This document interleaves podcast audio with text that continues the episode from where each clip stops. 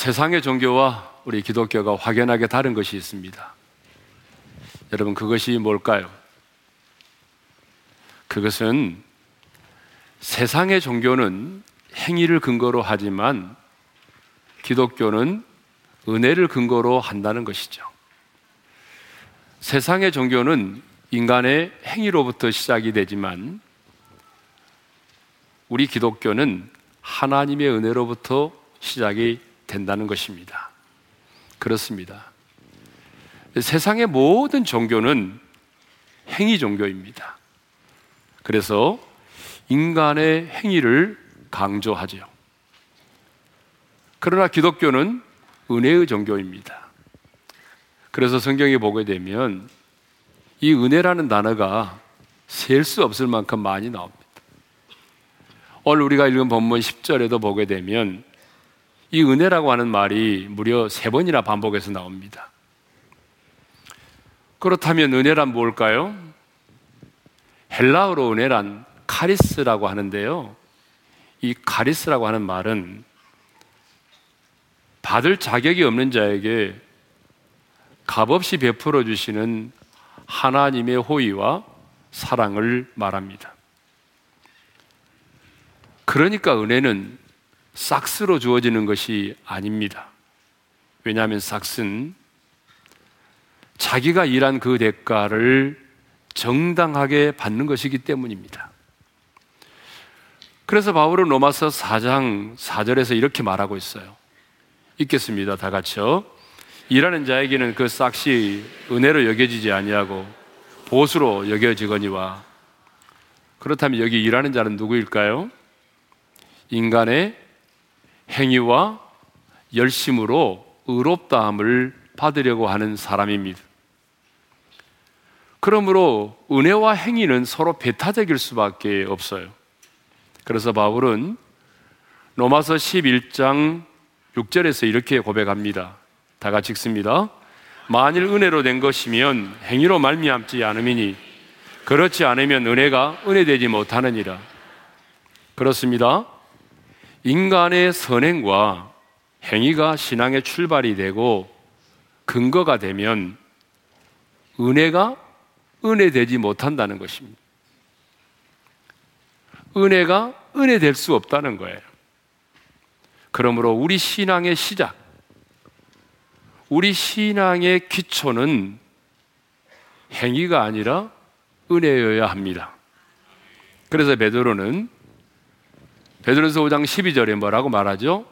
다 같이 읽습니다. 시작. 너희는 이 은혜에 굳게 서라. 예. 그런데 이 은혜가 우리의 신앙의 기초가 되지 못하고 우리 인간의 행위가 우리의 신앙의 기초가 된다면 여러분 어떻게 될까요? 자유함이 없습니다. 확신이 없습니다. 감격이 없습니다. 여러분 한번 생각해 보십시오.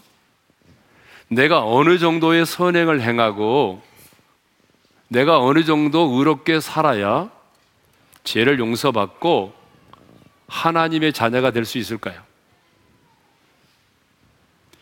여러분이 어느 정도 선을 행하고 어느 정도 의롭게 살아야 천국에 들어갈 수 있을까요? 저는 지금까지 만난 캐톨릭 신자들 가운데요, 구원의 확신을 가지고 있는 신자를 만나본 적이 없습니다. 만일 주님이 당신의 영혼을 오늘 저녁 부르신다면 천국에서 눈을 뜰 확신이 있습니까? 라고 물으면 예, 저는 지금 당장 죽어도 천국에서 눈을 뜰 수 있습니다 라고 말하는 사람을 만나본 적이 없습니다. 한결같이 이렇게 말했어요. 그걸 지금 어떻게 알아요? 그냥 내가 죽어봐야 알죠. 여러분, 왜 그럴까요? 그 이유는 인간의 행위를 자신의 신앙의 기초로 삼고 있기 때문입니다. 아니, 선행을 자신의 신앙의 근거로 삼고 있기 때문입니다.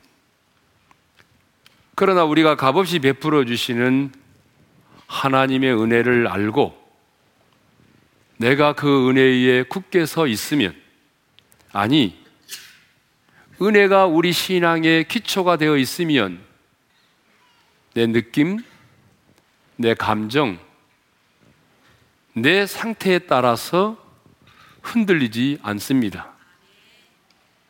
확신이 있습니다. 자유함이 있습니다. 감격이 있어요. 오늘 내가 예수를 믿어도 자유함을 누리는 거죠.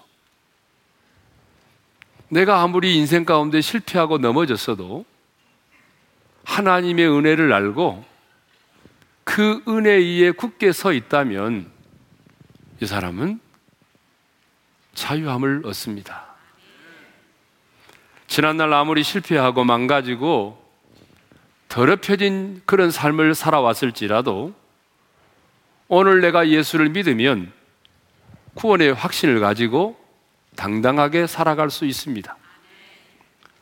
물론 행위가 필요 없다는 말이 아니에요. 행위가 나쁘다는 말도 아니죠. 은혜와 행위는 꼭 동전의 양면과 같습니다. 뗄래야 뗄 수 없어요. 그래서 성경이 뭐라고 말합니까? 행함이 없는 믿음은 믿음이 아니라고 말하잖아요. 하지만 우리의 신앙의 시작은 은혜여야 합니다. 동의하시면 아멘 할까요? 우리의 신앙의 시작은 은혜여야 합니다. 하나님의 은혜가 우리 신앙의 기초가 되고 근거가 되어야 합니다. 이렇게 우리가 은혜에 굳게 설 때에 비로소 우리의 믿음이 성장하게 되는 것이고, 그 은혜 속에서 저와 여러분이 강한 자가 되는 것이고, 그 은혜로 말미암아 충성된 삶을 살 수 있는 것입니다. 사도 바울의 생애를 보십시오. 그의 생애는 은혜로 시작이 되었습니다. 그리고 그 은혜 속에서 미친 듯이 달려가는 인생을 살았습니다. 그리고 선한 싸움을 싸우고 달려갈 길을 마친 다음에 은혜 가운데 자신의 인생을 마쳤습니다. 은혜로 시작하여 은혜 속에 살다가 은혜로 인생을 마쳤습니다. 그 사람이 바로 사도 바울이었습니다. 그래서 사도 바울은 고린도 교회 성도들에게 내가 나 된 것은 하나님의 은혜로 된 것이니 라고 고백을 하지 않습니까? 10절 상반절을 읽겠습니다. 시작. 그러나 내가 나 된 것은 하나님의 은혜로 된 것이니. 사도 바울은 지금 무엇을 하나님의 은혜라고 말합니까? 내가 나 된 것은입니다. 지금 사역의 열매를 말하는 것이 아니에요. 인생의 성공을 말하는 거 있지 않아요. 물론 사역의 열매도 하나님의 은혜죠. 인생의 성공도 하나님의 은혜죠. 그런데 바울은 지금 내가 나 된 것은 하나님의 은혜라고 고백을 하고 있습니다. 지금 사도로 부르심을 받고 복음의 증인이 된 것이 하나님의 은혜라는 것입니다. 여러분, 과거에 사울이 어떤 사람이었습니까? 9절에서 자신을 이렇게 말하고 있잖아요. 읽겠습니다. 시작. 나는 사도 중에 가장 작은 자라. 나는 하나님의 교회를 박해하였으므로 사도라 칭함받기를 감당하지 못할 자니라.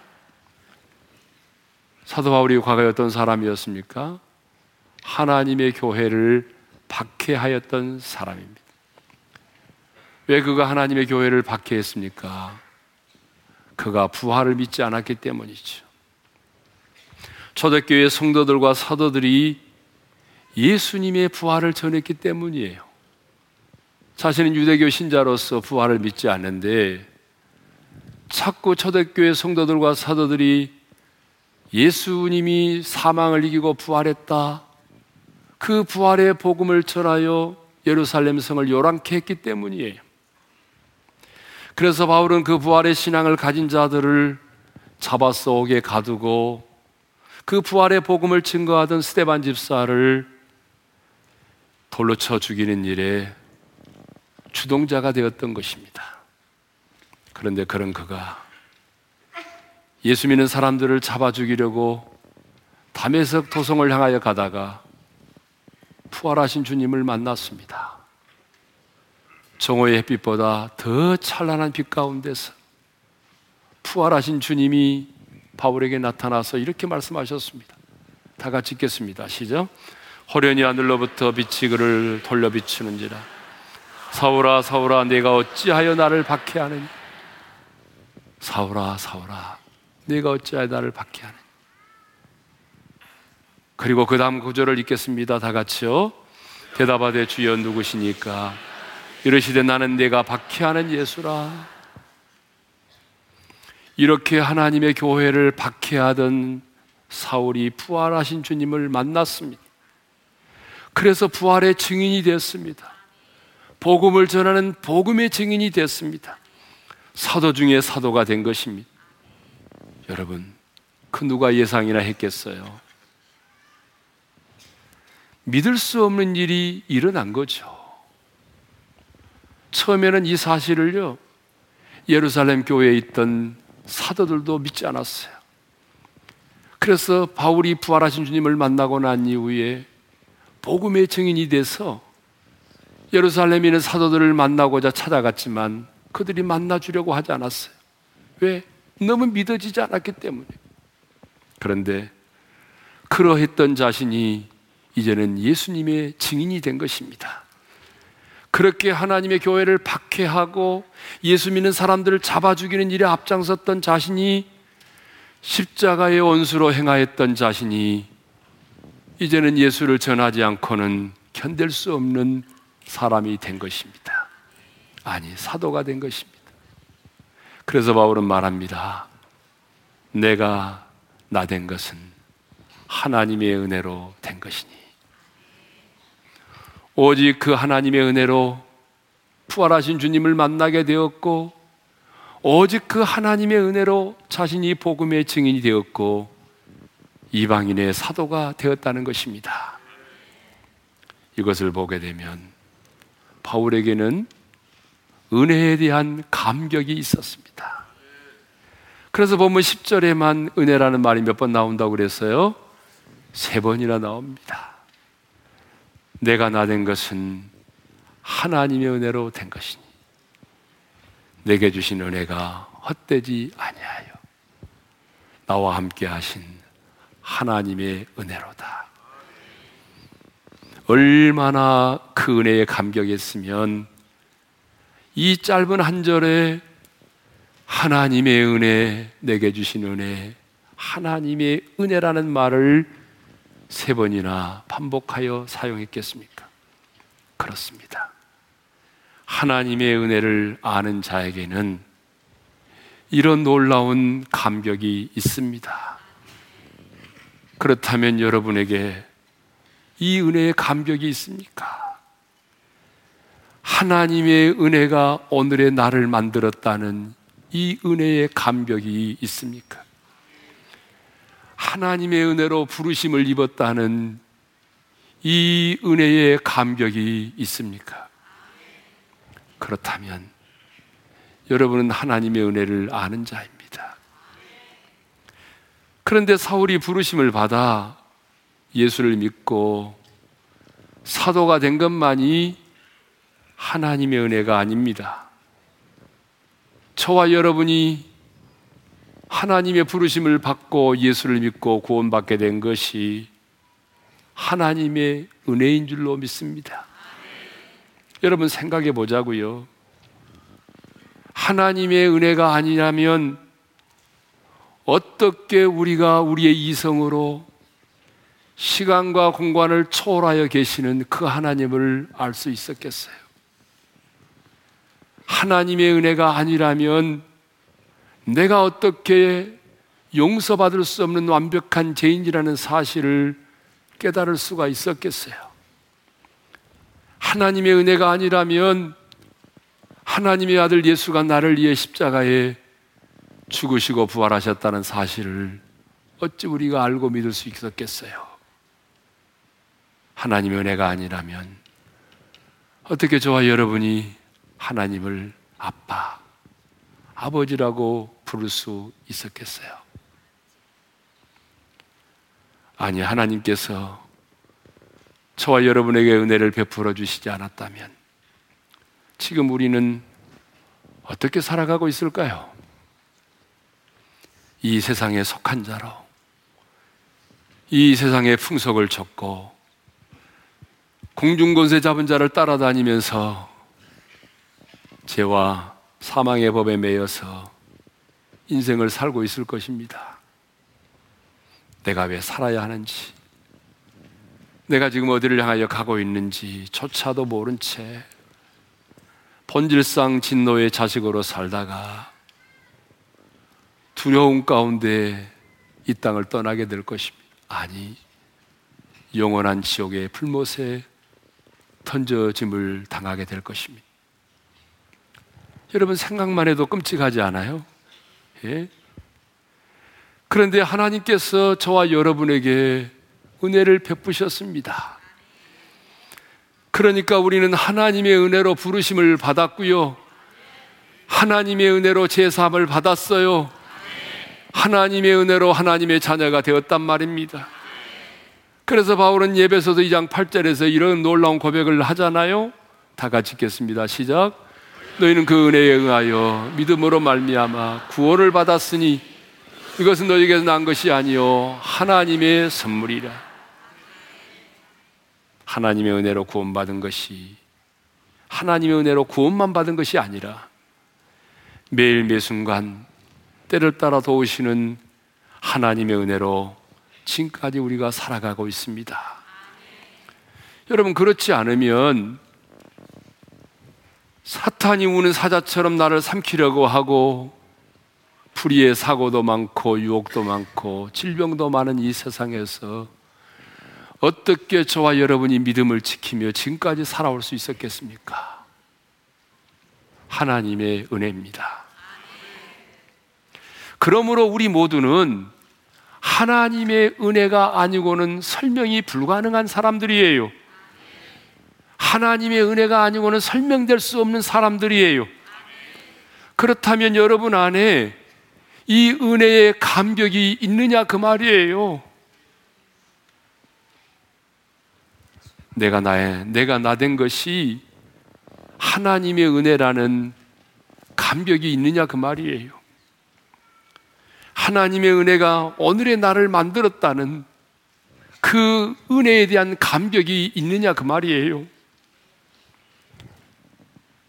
나 같은 죄인을 살리시려고 인간의 몸을 입고 이 땅에 오셔서 십자가에 달려 죽으시고 부활하신 그 은혜에 대하여 여러분 지금도 그 사랑을 생각하면, 그 은혜를 생각하면 가슴이 뜨거워지고 여러분의 눈시울이 뜨거워지고 여러분의 눈에 눈물이 고이느냐 그 말이에요.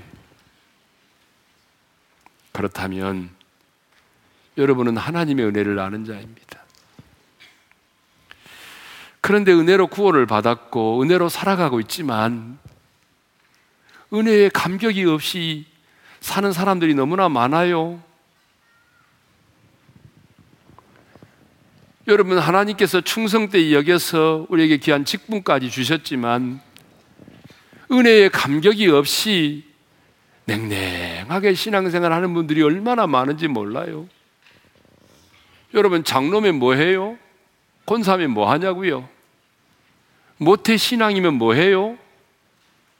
은혜의 감격이 없는데. 그러나 하나님의 은혜를 아는 자에게는 뭐가 있을까요? 은혜의 감격이 있습니다. 전 세계 그리스도인들이 가장 많이 부르는 찬송이 있죠. 그 찬송이 뭔지 아세요? 나 같은 죄인 살리신 주 은혜 놀라워입니다. Amazing Grace. 여러분, 이 찬송을 지은 분이 누구예요? 존 뉴턴이라는 분이에요. 이 사람은 과거에 이교도였고 그리고 방탕한 사람이었고 아프리카의 노예들을 잡아서 팔아 돈을 버는 흑인 노예상이었습니다. 그의 인생의 목표는 분명했습니다. 이 비싼 값에 노예들을 팔아서 돈을 버는 것이었어요. 이 노예들을 비싼 값에 팔아서 돈을 버는 것이 인생의 목적이었습니다. 한마디로 말하면 그는 냉혈인간이었어요. 그에게는 어떤 사랑도 동정도 없었습니다. 그랬던 그가 어느 날 복음을 들었어요. 그리고 복음을 듣고 예수님을 영접했습니다. 하나님의 사람이 됐어요. 그는 자신의 제약된 삶을 청산하고 목사가 되었습니다. 하지만 그는 평생 동안 목사의 예복을 입지 않았다고 합니다. 항상 노예복을 입고 예배를 인도했다고 해요. 왜요? 죄의 노예였던 나를 구원해 주신 하나님의 은혜가 너무나 고마웠기 때문에 그 은혜를 잊지 않으려고 노예복을 입었다는 거예요. 그는 인생의 가장 밑바닥에서 자신을 구원해 주신 하나님의 은혜를 생각하며 나 같은 죄인 살리신 추운에 놀라와 잃었던 생명 찾았고 광명을 얻었네. 이 찬송을 만들어 불렀습니다. 그렇습니다. 은혜를 아는 자는 은혜에 젖어 살아갑니다. 하나님의 은혜를 아는 자에게는 이 은혜에 대한 감격이 있습니다. 저는 우리 오륜의 모든 성도들이 직분을 자랑하지 말고 신앙의 연수를 자랑하지 말고 하나님의 은혜를 머리가 아닌 가슴으로 깨닫고 그 은혜에 감격하여 살아가기를 원합니다. 그 은혜에 젖어 살아가기를 원합니다. 그러면 내가 나 된 것이 하나님의 은혜임을 알았던 바울은 어떻게 인생을 살았을까요? 우리 말씀을 다 같이 읽겠습니다. 시작. 내게 주신 그의 은혜가 헛되지 아니하여 내가 모든 사도보다 더없이 더 많이 수고하였으나. 사도 바울은 하나님이 내게 주신 그 은혜가 헛되지 않기 위해서 내가 모든 사도보다 더 많이 수고했다라고 말하고 있습니다. 그렇습니다. 하나님의 은혜를 아는 자는 가만히 있지 않습니다. 하나님의 은혜를 알면서 가만히 있는 사람을 본 적이 없어요. 하나님의 은혜를 아는 자는 가만히 있지 않아요. 하나님의 은혜를 아는 자는 감격하는 것으로 끝나지 않아요.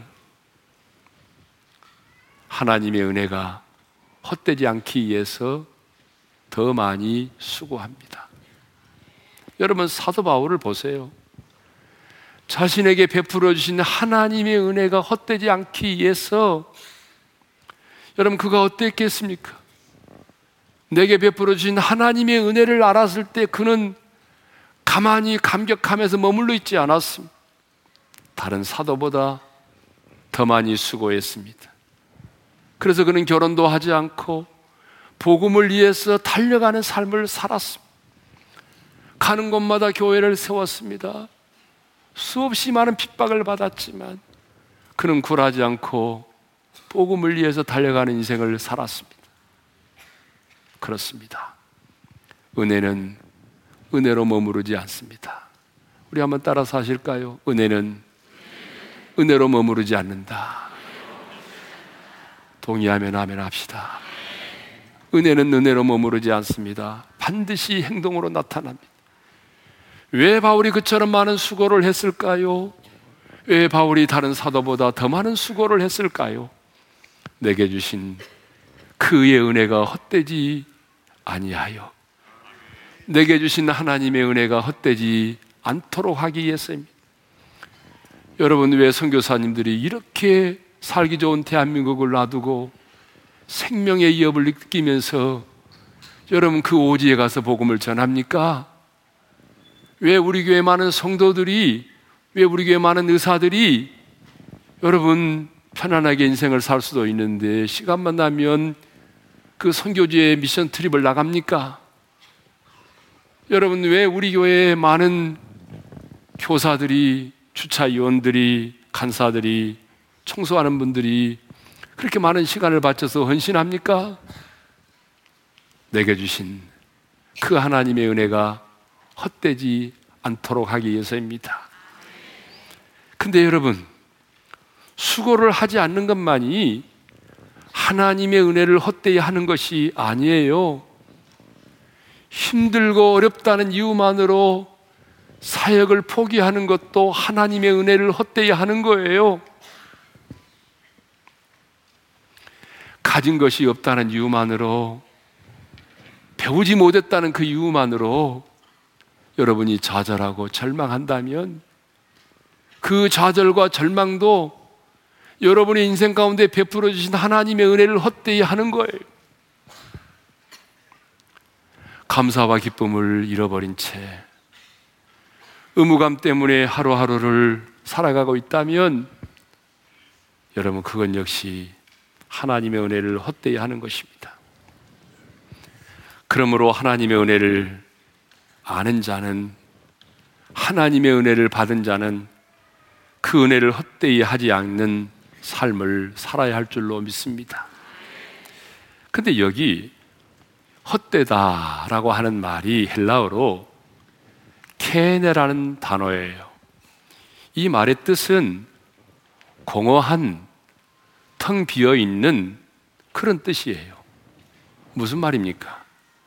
바울은 하나님께서 내게 주신 그 은혜가 텅 비어있지 않도록 하기 위해서 더 많이 수고했다는 그런 얘기예요. 그렇습니다, 여러분. 우리에게 주신 하나님의 은혜는 풍성하지만 시간이 지나면 은혜가 소진되고 고갈될 때가 얼마나 많아요. 우리가 분명히 은혜를 풍성히 받았는데 인생을 살다 보게 되면 여러분 내게 주신 은혜가 다 소진되고 고갈될 때가 얼마나 많아요. 그래서 텅 비어있는 공간처럼 되어버린단 말이에요. 그래서 바울은 하나님이 내게 주신 그 은혜가 고갈되지 않도록, 하나님이 내게 주신 그 은혜가 내 안에 여전히 풍성하게 더 머물 수 있도록 하기 위해서 더 많이 수고를 한다는 거죠. 여러분 이 말을 오해하지 않기를 바랍니다. 이 말은요, 은혜를 갖기 위해서 더 많이 수고했다는 말이 아니에요. 하나님의 은혜는 갚을 수 있는 것이 아닙니다. 여러분 갚을 수 있는 것이라면 그게 삭시지 은혜입니까? 하나님의 은혜는 갚을 수가 없어요. 그냥 내가 값없이 받는 것이고 누리는 거죠. 그러면 왜 우리가 그 하나님의 은혜를 찬양하고 더 많이 수고합니까? 여러분 착각하지 마세요. 은혜를 갖기 위해서입니까? 아니에요. 내게 주신 그 은혜가 헛되지 않도록 하기 위해서입니다. 찬송가 216장 4절에 이런 찬양의 가사가 있습니다. 우리 다 같이 읽겠습니다. 시작. 만 가지 은혜를 받았으니 이 몸을 온전히 주님만 이하여 늘 살겠네. 만 가지 은혜를 받았으니. 이 찬양의 가사처럼 저와 여러분이 받은 은혜는 수를 셀 수 없을 만큼 만 가지 은혜입니다. 부르심을 받고 구원을 받은 것만이 은혜가 아니더라고요. 여러분 두 발로 걸을 수 있는 것도 하나님의 은혜잖아요. 볼 수 있는 것, 잠을 잘 수 있는 것, 말할 수 있는 것, 하나님의 은혜입니다. 저도 심혈관이 98%까지 막혔지만 이번에 시술을 통해서 생명을 연장받을 수 있었습니다. 여러분 이것도 하나님의 은혜 아닙니까? 때로는요, 여러분의 인생의 가시도 은혜일 수 있어요. 여러분의 인생의 실패와 넘어짐도 은혜가 될 때가 있습니다. 은혜를 아는 자는 아무렇게나 살지 않습니다. 은혜를 아는 자는요, 반드시 그 은혜가 헛되지 않기 위해서 더 많이 수고합니다. 사랑과 섬김은요, 비례합니다. 그래서 예수님은 죄를 지은 한 여인이 옥합을 깨뜨려 주님의 몸에 붓고 예수의 발에 입을 맞추고 자신의 눈물을 흘리며 머리털로 주님의 발을 닦을 때에 이렇게 말씀하셨습니다. 읽겠습니다. 시작. 그의 많은 죄가 사해졌도다. 이는 그의 사랑함이 많음이라. 사함을 받은 일이 적은 자는 적게 사랑하느니라. 많은 죄를 사함받은 자가 주님을 많이 사랑하고 사함을 받은 일이 적은 자가 적게 사랑한다는 것입니다. 충성 역시 마찬가지 같아요. 우리가 받은 은혜와 비례하는 것입니다. 은혜를 많이 받은 자가 더 많이 충성합니다. 은혜를 많이 아는 자가 더 많이 수고합니다. 그렇다면 지금 여러분은 하나님이 여러분의 인생 가운데 베풀어 주신 그 은혜가 헛되지 않기 위해서 어떤 삶을 살고 있나요? 더 많은 수고와 헌신과 충성으로 여러분이 받은 그 은혜를 확증할 수 있기를 바랍니다. 10절 하반절의 말씀을 읽겠습니다. 다 같이요. 내가 모든 사도보다 더 많이 수고하였으나 내가 한 것이 아니요 오직 나와 함께 하신 하나님의 은혜로라. 바울은 하나님의 은혜가 헛되지 않기 위해서 다른 사도보다 더 많이 수고를 했는데요, 그건 역시 뭐라고 말해요? 나와 함께 하신 하나님의 은혜라고 말하고 있습니다. 그러니까 사도로 부르심을 받고 복음을 위해 살고 수많은 사람들을 살리고 간 곳곳마다 교회를 세웠던 그 모든 일이 나와 함께 하신 하나님의 은혜였다는 것입니다. 우리가 잘 아는 것처럼 바울은 바리새인 중에 바리새인이었고 당대의 최고의 석학이었던 가말리엘 문화에서 유학을 했던 사람입니다. 신약 27권 가운데 13권을 썼던 사람이에요. 수많은 영혼들을 살렸고 수많은 교회를 세웠던 사람이에요. 그렇지만 바울은 이렇게 고백합니다. 내가 모든 사도보다 더 많이 수고하였으나 내가 한 것이 아니요. 내가 한 것이 아니요. 오직 나와 함께 하신 하나님의 은혜로다. 나와 함께 하신 하나님께서 내게 은혜를 베풀어 주셨기 때문에 선한 싸움을 싸울 수 있었고 달려갈 길을 달려갈 수 있었고 영적 전쟁에서 승리할 수 있었고 고난과 핍박도 이겨낼 수 있었다는 것입니다.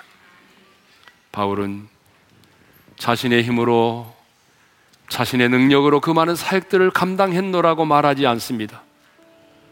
바울은 자신을 드러내지 않았습니다. 자신을 자랑하지 않았습니다. 정말 하나님의 은혜를 아는 자는 자신을 드러내지 않습니다. 말씀을 정리합니다. 은혜를 아는 자는 은혜의 감격 속에 살아갑니다. 은혜를 아는 자는 주를 위해 더 많은 수고를 합니다. 그래서 그 은혜를 확증하는 것이죠. 은혜를 아는 자는 자랑하지 않습니다. 오늘 주신 말씀 마음에 새기면서 하나님의 은혜, 나를 지으신 그 하나님의 은혜, 나를 부르신 하나님의 은혜, 그 하나님의 은혜를 우리 함께 찬양하며 나아가겠습니다. 나를 지으신 이가 하나님, 나를 부르신 이가 하나님, 나를 보내신 이도 하나님, 나의 나 된 것은 다 하나님 은혜라. 나의 달려가 갈 길 다 가도록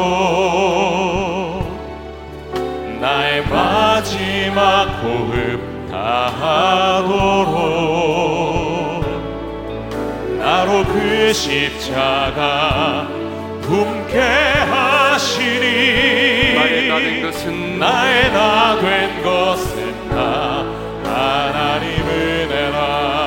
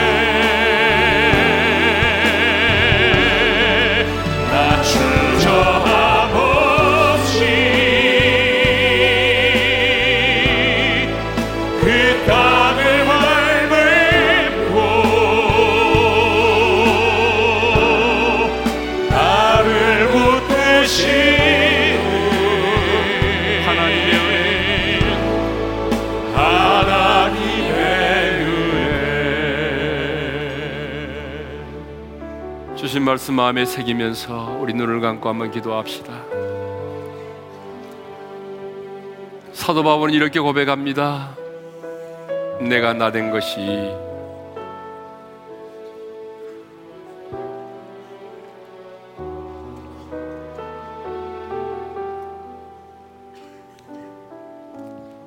하나님의 은혜로 된 것이니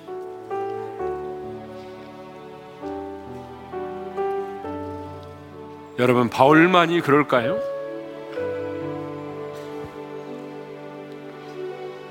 아닙니다. 저와 여러분도 역시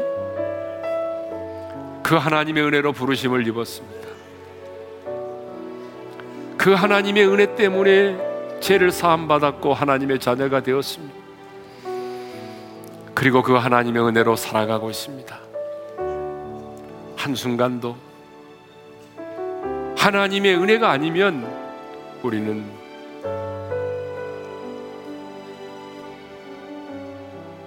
살 수 없는 사람들입니다.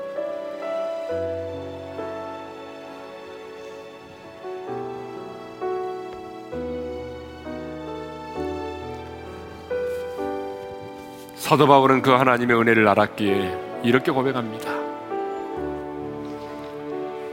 내게 주신 그 은혜가 헛되지 아니하게 위해서 내가 다른 사도보다 더 많이 수고했다. 그렇습니다. 여러분, 하나님의 은혜를 아는 자는 감격하는 것으로 끝나지 않습니다. 하나님의 은혜를 아는 자는 그 은혜를 확증하는 거예요. 더 많이 수고하는 것입니다. 바울은 마지막에 이렇게 고백합니다. 그 또한 역시 나와 함께 하신 하나님의 은혜로다. 오늘 이 시간 우리는 세 가지 기도 제목을 하겠습니다. 하나님, 바울처럼 하나님의 은혜를 머리가 아닌 가슴으로 경험하게 도와주십시오. 그래서 나도 바울처럼 하나님의 은혜에 감격하여 살기를 원합니다. 내 인생 하나님의 은혜에 젖어 살기를 원합니다. 두 번째, 내가 그 하나님의 은혜를 알기에 내가 더 많이 충성하고 헌신하고 더 많이 수고하는 삶을 살겠습니다. 하나님의 은혜를 알기에 하나님의 은혜가 헛되지 않은 삶을 살겠습니다. 세 번째, 내가 하는 모든 것이 하나님의 은혜지만 내가 내 자신을 드러내지 않겠습니다. 오직 하나님의 은혜만을 드러내며 하나님의 은혜만을 자랑하며 살겠습니다. 주신 말씀 붙들고 우리 다같이 주여 한번 외치고 간절히 부르짖어 기도하겠습니다. 주여, 아버지 하나님, 하나님 아버지 주 감사합니다. 주의 은혜로 내 머리가 아닌 내 가슴으로 하나님의 은혜를 깨닫게 해주십시오. 하나님의 은혜를 경험케 해주십시오. 머리가 아닌 가슴으로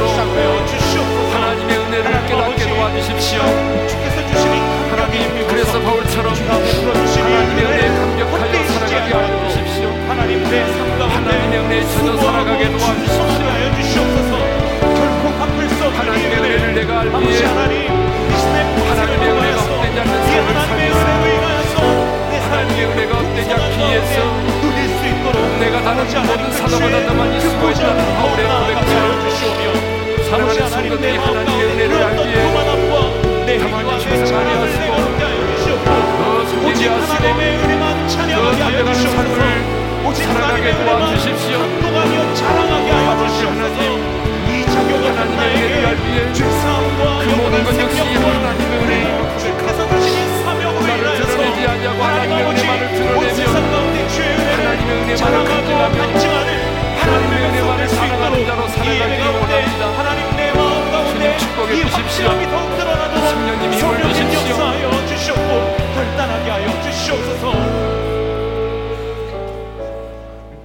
아버지 하나님, 그 은혜로 우리를 구원해 주셔서 감사합니다. 아무리 생각하고 또 생각해봐도 우리는 하나님의 은혜가 아니면 구원받을 수 없는 사람들입니다. 아니, 지옥의 불못의 던짐을 받아야 마땅할 죄인입니다. 그런데 은혜로 우리를 구원해 주셔서 감사합니다. 은혜로 죄를 용서받게 하시고 하나님의 자녀가 되게 해주셨사오니 감사합니다. 은혜의 감격 가운데 살아가게 도와주십시오. 오늘 냉랭한 신앙생활하고 있는 성도가 있습니까? 주님, 성령님 역사해 주셔서 다시 한번 그 은혜를 회복시켜 주십시오. 은혜의 감격 속에 살아가게 도와주시고 은혜의 감격으로 머무르는 것이 아니라 그 은혜가 헛되지 않기 위해서 더 충성하게 하시고 더 달려가게 도와주시옵소서. 내 삶의 모든 것 하나님의 은혜임을 고백하며 나를 드러내지 않게 하시고 내 사역의 열매를 자랑하지 않게 하시고 오직 하나님의 은혜인만을 고백하며 살아가게 도와주십시오. 이제는 우리 주 예수 그리스도의 은혜와 하나님 아버지의 영원한 그 사랑하심과 성령님의 감동, 감화, 교통하심이